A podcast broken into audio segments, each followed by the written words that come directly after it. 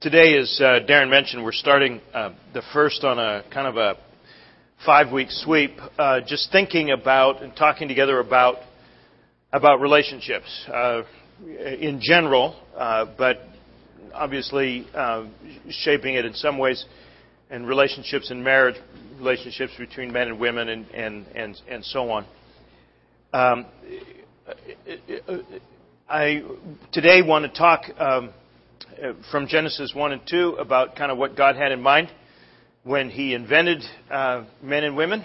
Uh, next week we'll talk about the nature of intimacy, uh, what it is, and, and, and why it matters, and how God intends it to be a transformative uh, reality.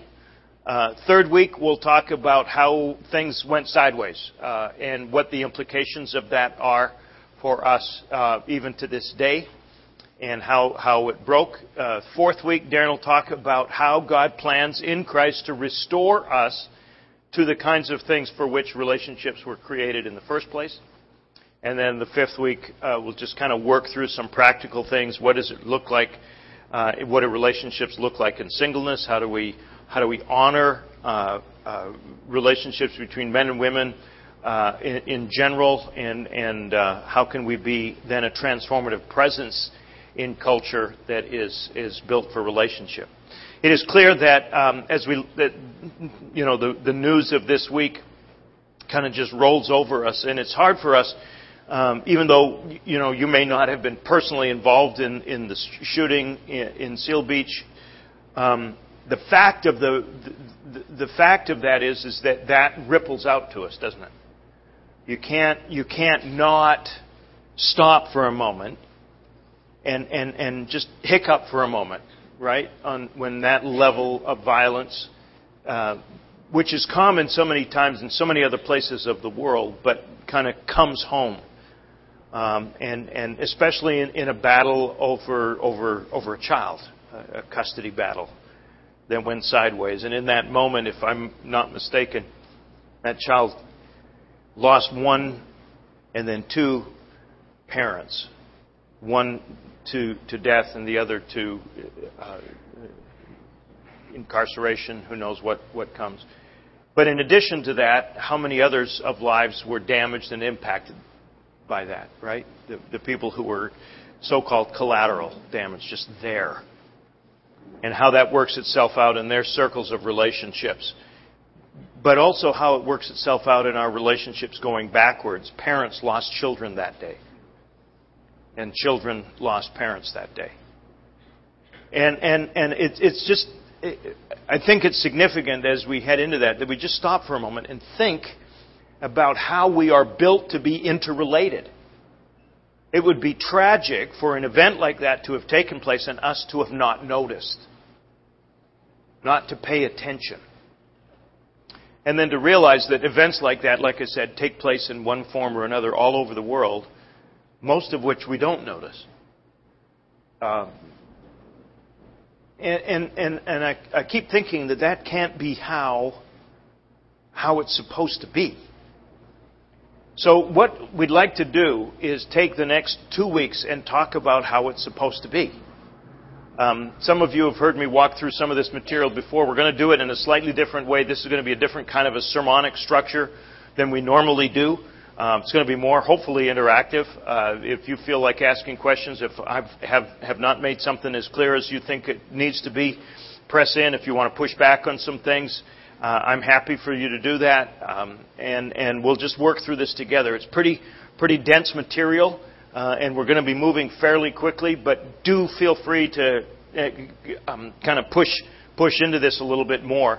Because uh, what we want to talk about uh, go ahead with the first one, um, uh, if you would please, uh, is uh, what God had in mind uh, when He invented men and women.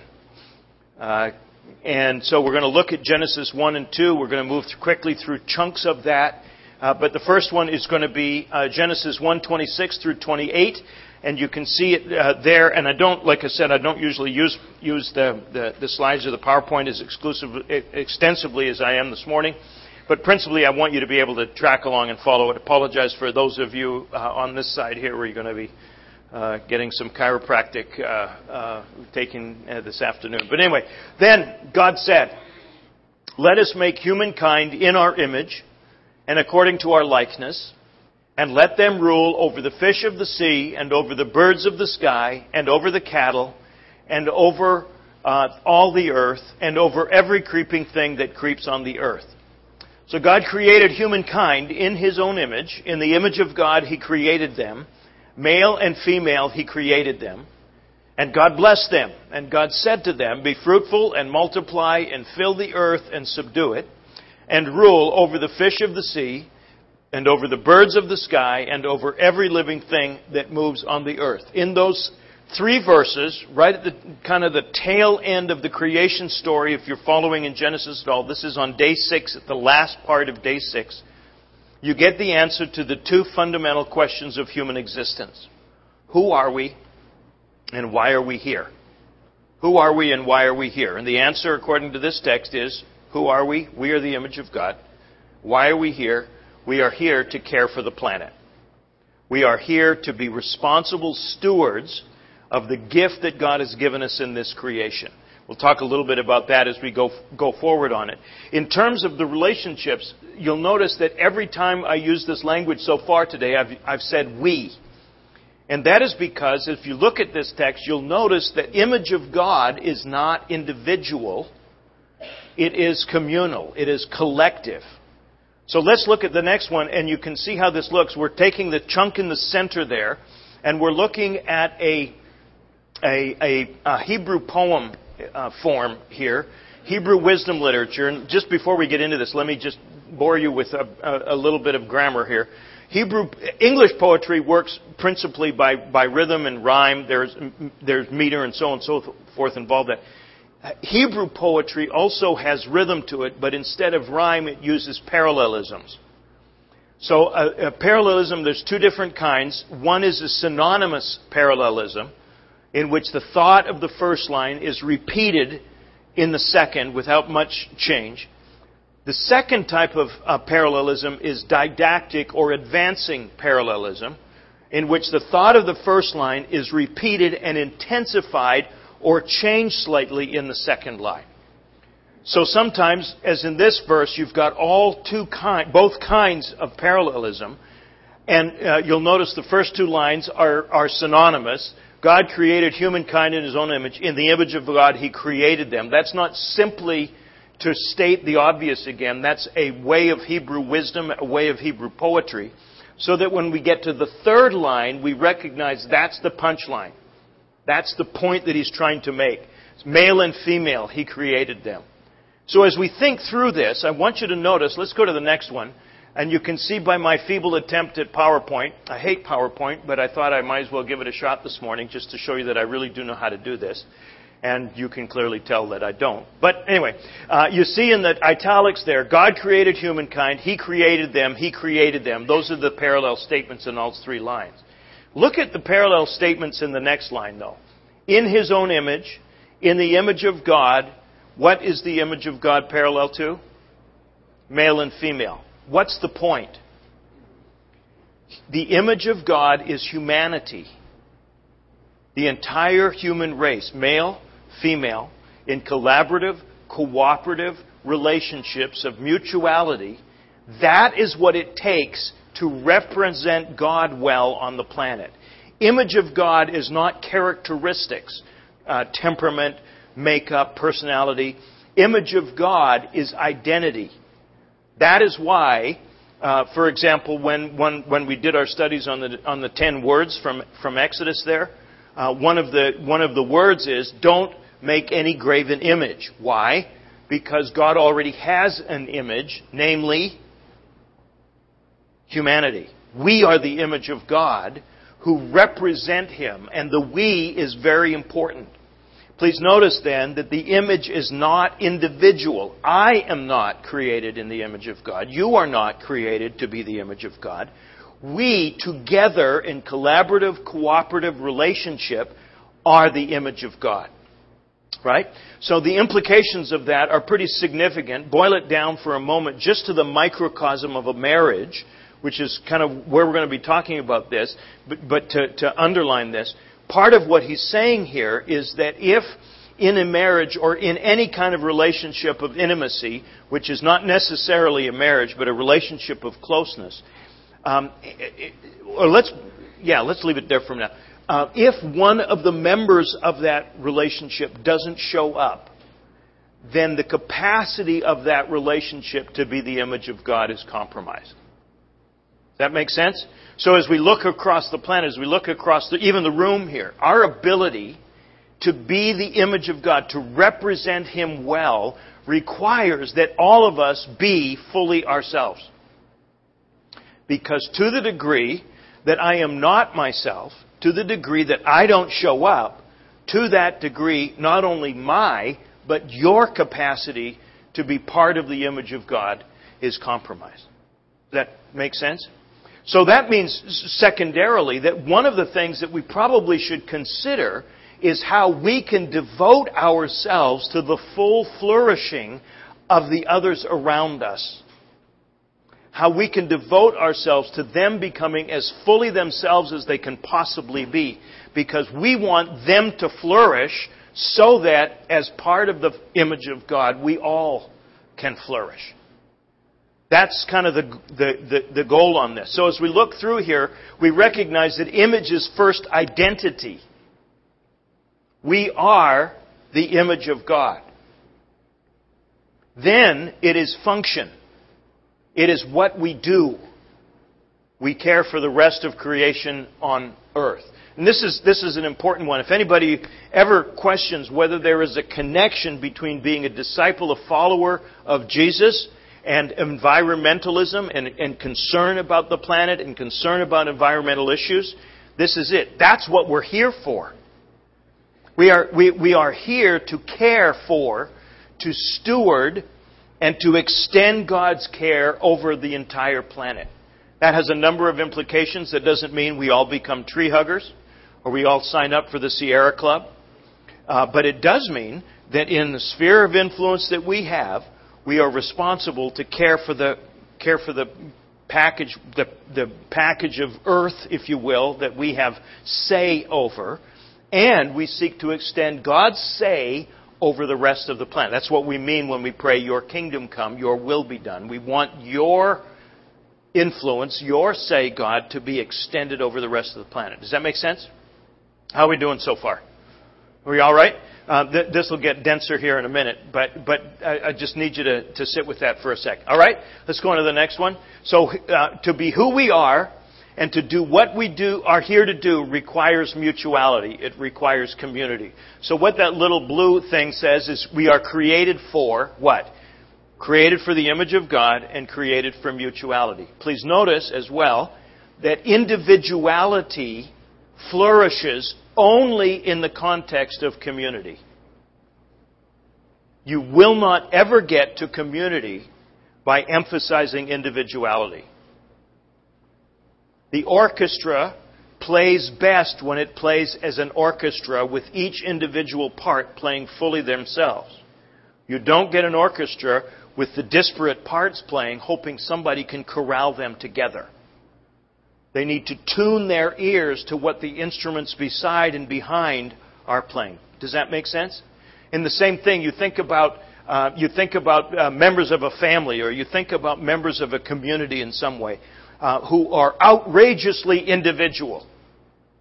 Everybody got somebody in mind, great uncle, whatever. Why are they enabled to be that individual? It's because they're anchored to a family that gives them place, space, and definition. Otherwise, they're just out there, free, outliers, right?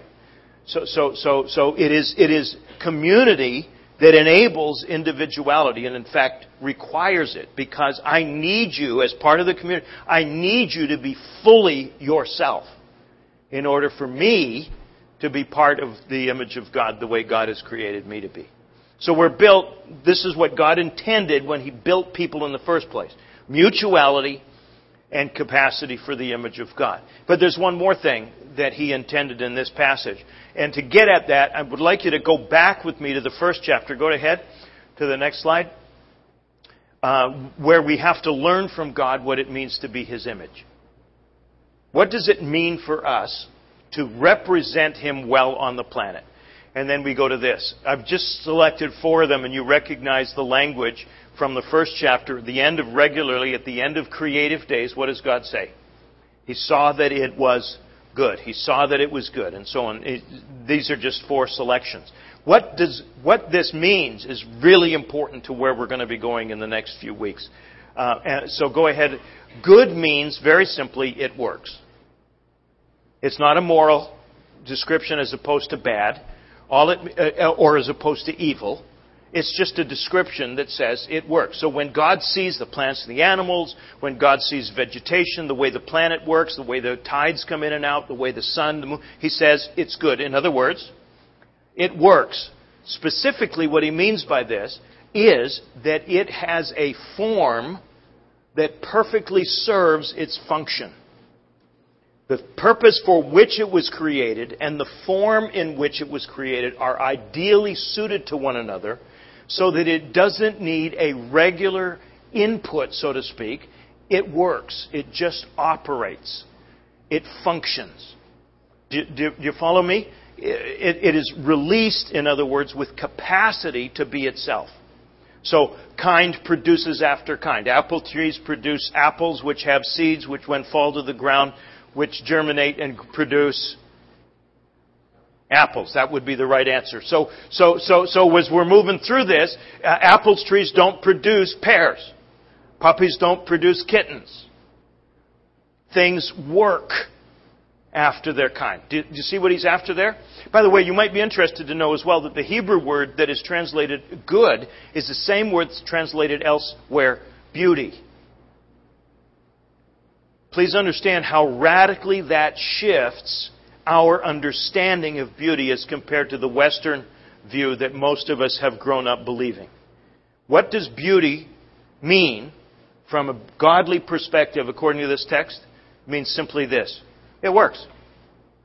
It has almost nothing to do with how you compare to another person. In fact, nothing to do with how you compare to another person. Just imagine how liberating that might be to a 12 or 13 or 14 year old girl who is just beginning to understand that beauty is something that she will have to wrestle with her entire life unless she gets this right. Because we live in a culture that says of beauty that yours is either a either exists or doesn't exist to the degree that you conform to an external standard by which we as a society measure beauty. Does that make sense? And here God is saying is, no, you exist. Therefore, you're beautiful. Your beauty is incomparable. And as soon as you begin to compare it, you diminish it. As soon as you begin to say, I'm not tall enough or, or, or the right weight or the right whatever, you begin to lose your own beauty because you are giving it away to things to which you are comparing yourself. Does that, does that make sense? Anyway, that's, that's kind of secondary, but I think it's an important thing for us to understand when it comes to the, under, the nature of what God intended in terms, in terms of beauty. So when God says, again, it is good, it means it works, and He empowers, He releases it uh, to be itself. God does not continually exercise authority over it, he releases it to function as it was created to be. So that leads us to the third characteristic of uh, Genesis 1 relationships. They are built for empowerment. They are built for empowerment. Now, this is, for me, this is uh, an, an important dimension because we struggle with power a lot in our, in, as human beings. Let me just say, we are built for power. That is what it means for us to be the image of God. Power is not the problem. What we do with the power we have, that's the problem. And what are we supposed to do with the power we have? We're supposed to empower others. We're supposed to care for the planet. Do you, do you, see? And if we do that, then we're functioning as the image of God. So we're built for two things. We're built for submission and we're built for power. We're built for submission to God, and we're built for um, uh, empowerment of others. Because you'll notice, I don't know, uh, Miguel, shoot it to the next one. See if I remember what I did here next. No, I didn't. So go back to the other one. Sorry. Um, this is another reason why I don't like working with PowerPoint. I can't remember what I did. Um, so, so uh, as you think through that passage of Scripture again, please notice over whom or what were persons not given dominion, not given rulership. Does that question make sense? When we go back to the Genesis, uh, Genesis 1, 26, 27, 28, over whom or what were persons not given dominion? They were not given dominion over other persons, and we were not given dominion over God. So we are to be in relationships of submission and empowerment with those. Now, this is very important. According to this text, men are not to exercise authority over women. Big people are not to exercise authority over small people. Persons of a certain race are not expected or not anticipated or not to exercise authority over persons of another race. Why? Because to the degree that we exercise authority over other people, both those people and us are diminished in our capacity to be the image of God. Does that make sense? We are not built for those kinds of relationships. We are built for what? Mutual, collaborative, cooperative, communal relationship in which we recognize the unique gifts of persons has nothing almost at all to do with authority or power over. It simply has to do with form following function. That doesn't mean there aren't there are leaders. Eh, excuse me, it doesn't mean there aren't leaders. It means, however, that leaders are not about power over. Leaders are about persons in whom is recognized a gift to serve the community who are no better than anybody else and not regarded as such, but who serve as a, in a function that is not about over, but is about service. This is why servant leadership, we talked about it a couple of weeks ago, is so critical. Does that make sense? Anybody have any questions so far?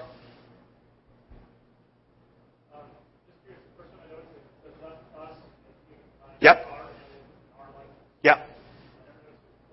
Yeah. So, so what you, everybody hear what Kevin says? Uh, the, the text, verse 26 says, let us make humankind to be our image. And the question is, what does the us refer to? Uh, what you've got here is, is a particular issue of Hebrew grammar. How many love grammar? Yes, thank you. What it means is the, the word for God here, and those of you who are versed or whose heart language is another other than English, because English doesn't do this but Spanish does, French does, Latin does, um, most of the Romance languages do, where, where nouns have number as well as gender and case. Number is the, the Hebrew word for God is Elohim, and it is a plural noun. It doesn't mean there's more than one, it's just that the form of the noun is plural. Does that make sense? So, what kind of a pronoun has to refer to a plural noun? A plural pronoun has to refer to a plural noun. So that's where the us comes from. Now, a lot of us say, well, that must be proof of Trinity. No. Trinity shows up in verse 2, 1 and 2 of Genesis, where you have the Father, the Word, and the Spirit. You have the spokes, God said, you have the Word that is spoken, and you have the Spirit that enables the effectiveness of the Word. It's a whole other thing, but I love talking about this stuff. So, so, but but does that does that make sense? So back on here, the, the, the fact that male and female are required to image God tells us something about the nature of God. So again, let me uh, underline one more time. Males are not the image of God. Females are not the image of God. A male is not the, a female, not the, males and females in collaborative, cooperative relationship. That is the image of God. Make sense? So, uh, so that's, that's, that's Genesis chapter 1. Uh, let's move on to chapter 2 here. Second story of creation. This is going to take us in slightly different directions and it's going to help us to understand where, where we're going. The Lord God formed man of dust from the ground and breathed into his nostrils the breath of life, and man became a living being. Then the Lord God said, It is not good for the man to be alone. I will make him a helper that is suitable or that corresponds to him. So out of the ground the Lord God formed every beast of the field, every bird of the sky, and he brought them to the man to see what he would call them. And whatever the man called the living creature, that was its name. So the man gave names to all the cattle, to the birds of the sky, to every beast of the field. But for the man, there was not found a helper that was suitable or that corresponded to him. So, the Lord God caused a deep sleep to fall upon the man, and he slept. Then he took one of his ribs and closed up the flesh at that place. The Lord God fashioned into a woman the rib which he had taken from the man and brought her to the man. The man said, This is now bone of my bones and flesh of my flesh. She shall be called woman. The Hebrew here is Ish Shah, because she was taken out of man. The Hebrew is Ish. For this reason, a man shall leave his father and his mother, shall be joined to his wife, and they shall become one flesh. And the man and his wife were both naked and were not ashamed. Now I want to unpack this here, so let's go back to the, to the previous one, if you would. And you'll notice here we begin, excuse me, begin at verse 7. The Lord God formed man of the dust from the ground and breathed into his nostrils the breath of life. So what you've got here is the human being is these two components, and we'll unpack this next week, but these two components uh, physical, natural, uh, material, and spiritual, supernatural, immaterial. And those two things together, matter and spirit, are what make a living being. So we are not animals. We are not angels. We are human beings. You with me? And that has some unique implications. We are built to live in the thin space between the material and the spiritual realm. So we have conversation in both directions if we're paying attention. We are built uh, for, for that kind of, kind of uh, uh, life. And flowing out of those, those two um, uh, are, are some other dimensions of, of the personhood. So we have material or physical, we have uh, supernatural or spiritual, so physical and spiritual, and then flowing out of that are emotional, social, and intellectual. So five dimensions of what it means to be a person. Keep that in mind for next week if you if you come back. You never know. Um, so anyway, then, it, then we go in, and, and you'll notice here in verse 18, in, in, in that space in between is the Garden of Eden and, and all of that good stuff. So 18, then the Lord God said, It is not good for the man to be alone. Now, based on what our conversation was here a few minutes ago, what is the problem? It doesn't work for the man to be alone. Not good, again, is not a moral statement. It's a statement of function. It doesn't work. It is non functional for the man to remain in isolation. The solution I will make him a helper that corresponds to him. And by the way, while this is obviously in some measure referring, because this passage is primarily talking about marriage and the nature of relationship between men and women, uh, it is a mistake to limit this to procreation. It's not about having babies, although it is about that.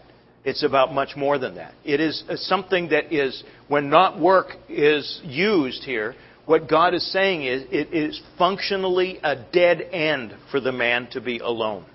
Not just in terms of having children, but in terms of his very existence. We are not built to be in isolation. No man is an island, if you can use that, that poem, right? So, so what he's saying here is we need to make him, I need to make him a helper uh, that corresponds to or is suitable for him. Uh, i keep switching suitable and correspondence because the Hebrew word is an interesting word that has both elements built into it. That is, we need to make a helper that corresponds to, that is similar to him, that is like him, but that isn't like him. The same, but different in order for this to work. That's what the Hebrew language is behind there. Now, here's the problem with English, even though it's an accurate translation, how many of you read helper and think like assistant? Or, or, or, or prop, or support? Right? Those are the kinds of things, or hamburger helper. We go right to, right to that. In other words, something that just kind of kind of helps the boy over the edge, right? Just takes, just gets him to functionality, right? Here's the problem with that. This word uh, helper is the Hebrew word ezer. It occurs 20 times in the Old Testament. Of those 20 times, two of them are in this passage. One that we're just looking at now. Okay? So 18 more times in the rest of the Old Testament. Of those 18 times, 17 of them refer to God as the ezer, as the helper. So whatever else help or helper means, it cannot mean assistant. It cannot mean junior partner. It cannot mean um, uh, prop. It cannot even mean executive assistant. It means some being that is fundamentally essential for the existence and function of this being. You, you with me?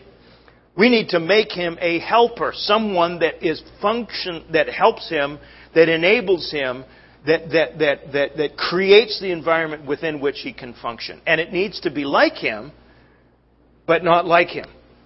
Different from him. Okay? So that's, that's, that's, that's the experiment class. So what's attempt number one? What's the first thing God does as a way to solve this problem? He makes the animals. You'll notice how it follows. I will make him a helper that corresponds to him. So, out of the ground, the Lord God formed every beast of the field. And when he does that, what happens next? This is the audience participation portion of the service. He brings them to the man, right? And he names them. And then the conclusion is reached there was found for the man, there was, for the man, there was not found a helper that corresponded or that suitable to him. Why not? Huh? It wasn't enough like him as indicated by the fact that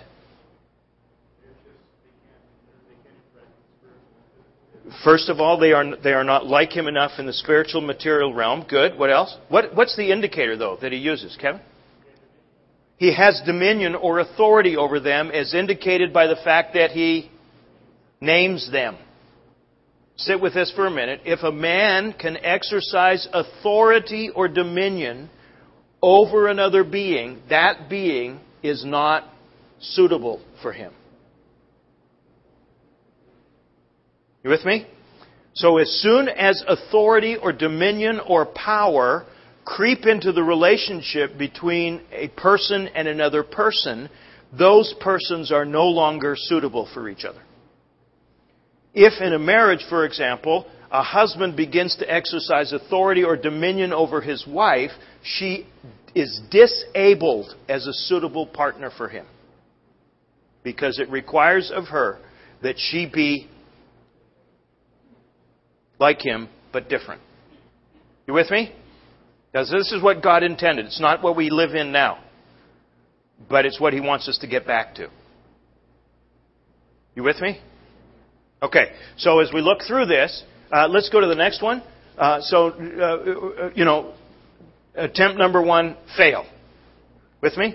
Now we get to the second one. What does God do now? with me? So he takes, and, and here's another translational tweak on this.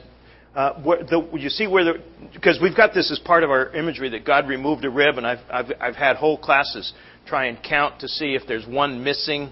You know, if the women have one extra than the man does. Truth is, you got the same number on both sides. Here's what helps on this. The word translated rib, while accurately translated rib, is more often than not translated side. Side. So what does God remove? he removes a side, closes up the flesh at that point, and forms a woman from the side which he had taken from the man. Now, what do we have? Two permanently incomplete halves needing another to be one. You see what he's up to here? The same, but different. So that when he sees her, what does he say? This is bone of my bones and flesh of my flesh. This is me. But she shall be called woman, Isha, because she was taken out of man. It's not a naming, it's a calling, an identification. This is what she is, not what I am requiring her to be. Do you see? And please notice uh, another grammar lesson. In the Romance languages, gender, male, female, neuter, is signaled by usually suffix, sometimes by prefix or infix. In Hebrew, it's signaled by suffix. So the suffix for woman, you'll notice the same word, right? Ish in both cases. The only thing that makes the word different is the suffix, sha. Ish, ish, sha, woman, ish, man. So here is me, but feminine. Bone of my bones, flesh of my flesh, me, but not me. Viva la difference. Okay? Why? Well, look at what he says. For this reason, a man shall leave his father and his mother, shall be joined to his wife, and they shall become one flesh. Um, you might be interested to know that this is the whole, this is the only verse in the whole second chapter that is not poetic. Moses is, is playing the poet here in chapter 2 and his wonderful story and God playing in the clay and forming a man and all of this wonderful poetry going on. And then in this verse, he just flat steps out of his role as, as, a narrator and says, Now look, you people, this is why a man leaves his father and his mother, cleaves to his wife, and the two of them become one flesh. And then he steps back into the role of the poet for the last verse. What is he saying here? He's saying that oneness is impossible if differentiation has not taken place. Differentiation is our modern word, sociological word, but it means leaving before cleaving. Does that make sense? In other words, if, and, and, and the reason women aren't included in this is because in the Hebrew culture that was assumed. But it wasn't assumed that men would leave. So what was end up, ending up happening, and you see this over and over in the Old Testament, which is not something God approves of, but it does occur, where a woman would leave her family of origin and would simply join her husband's family of origin and be absorbed into, into the family system. And Moses is saying, mm, this isn't going to work. This is good. He needs to meet her, having left the family of origin. Right? How many of you know folks who have not left home but who have nonetheless gotten married and that creates problems? Leaving home here, by the way, doesn't always mean moving out.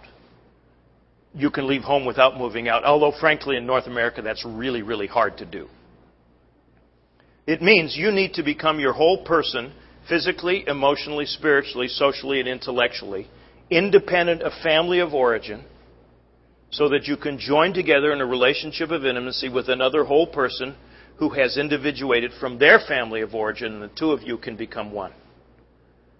Failure to do that creates a um, kind of a, um, a, a, a, relationship that mutates and doesn't work very well. How are you doing? Okay? So, in the last verse, uh, the man and his wife were both naked and not ashamed. And while that's a description of their physical reality, Moses is saying something else to us here. He's saying that they were built for a relationship of intimacy, to know and to be known. Nakedness here means they knew each other and were known by each other fully, and there was no shame, there was no pretense, there was no hiding in that relationship. They were built for intimacy. And next week we'll talk about the five areas of intimacy in which we are built. But the point that I wanted to make in this is that it does not work for a person to be in isolation outside of relationship of intimacy with another person. Now, every time I use that word intimacy in a modern culture, what do we hear? almost immediately we hear sex. It is, um, I, I wish there were another word that had been used, but intimacy is still the best word to use. The truth is, sexual intimacy is only one tiny part of the intimacy that we are built to share with other persons. It's not an unimportant part, it's an incredibly powerful part. That is why God restricts sexual intimacy to one relationship. And that is a relationship that has been built on and established on the foundation of five other intimacies and has been framed by covenant. Not contract, covenant. We'll talk about that next week. Otherwise, sexual intimacy is of such enormous power that it will damage and destroy the capacity for intimacy in the other five areas. Does that make sense? Uh, to the degree, by the way, if you're interested in this, if you want to damage intimacy for your, in your marriage, sleep with your husband or wife before you marry them. Just that uh, act alone will create pressure on intimacy in these other five areas that disables moving forward. We can talk about that next week if you want to, or not. Um, now, what does this mean for persons who are not married? Same thing. Because intimacy is not sexual, persons who are not married need other persons with whom they can be in relationships of intimacy every bit as much as persons who are married do. In fact, I will argue that people who are married need other relationships of intimacy Maybe not at the same level, clearly, as that protected by covenant sexual intimacy. But men need other men with whom they are close, with whom they are intimate, who know them. Women need other women with whom they are close and who know them. Otherwise, the full weight of relational intimacy is placed on a marriage. And there is no marriage on earth that has the capacity to carry the full weight of the intimacy needs of a whole person. But we're not supposed to. You had a question back there.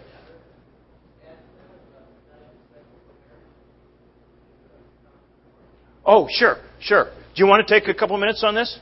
Okay. He just has, and those of you who don't, just uh, I know it's 12:33. Don't panic. Um, but anyway, uh, yeah, um, what happens? We're built for, for relationships of intimacy in these five areas. The primary ones, and you'll get this in more detail next week, are social and intellectual. Those are the friendship intimacies that will sustain us in relationship for 50 or 60 years. With me? That is why in an early in a, in a relationship in a dating relationship, the primary function of a dating relationship is to build social and intellectual intimacy so that I can trust you with my heart. Emotional intimacy. If I do an end run around social and intellectual intimacy and become too emotionally, um, uh, yeah, and become either too emotionally intimate or more specifically too spiritually intimate, or too physically intimate before that foundation is laid. I'm starting to live in the second story of the house before the basement's built. And my capacity for intimacy in those levels is compromised because I have a false intimacy produced by sexuality. And in fact, I had a conversation with somebody yesterday who has been sleeping with his girlfriend for a while and, is, and has for almost a year been recognizing we're drifting apart. We're drifting apart. We're drifting apart. But I can't let her go. Why not? Because the false intimacy of sex before they got before they built the makes it almost impossible for them to say, I don't even like this person. We can't talk about things that are of importance to us. We don't like really hanging out. I don't like how she treats me. You see? But all that gets put aside. Red flags flying everywhere. All of it gets put aside because we have the false intimacy that's produced at this level before it has any foundation. You with me? Now that's pretty much next week's sermon. So um, you can you can avoid that. Just send your money though. Send send no. Uh, so, so let's go on to this last one, and you see that the five characteristics of a Genesis 1 2 relationship image of God, mutuality, empowerment, oneness, and intimacy. That's what we're built for. That's what God desires for us in relationships. Does that make sense? Uh, and, and, and, so as we, as we think through this, I want you to, I, I tried to figure out how to get out of this sermon um, in, in terms of response, and I don't have a good way to do it. So here's what I want you to do. I want you to take about three minutes. That's all we're going to do today. But I want you to, I want you to begin to pray for a restoration either in your own life, and then as we, as we think about our city so damaged and shattered just by the events of this week, for a restoration of a Genesis 1 2 pattern of relationships. Can you do that? Let's just take two or three minutes, maybe groups of a couple or three if you want to do that, uh, and, and pray for each other for a restoration of a Genesis 1 2 reality. And then let's pray for our city. We desperately need relationships like this, not like the ones we've chosen. All right? Let's take a minute and do, do that. And Pete's just going to cover it for us uh, with, with some uh, music.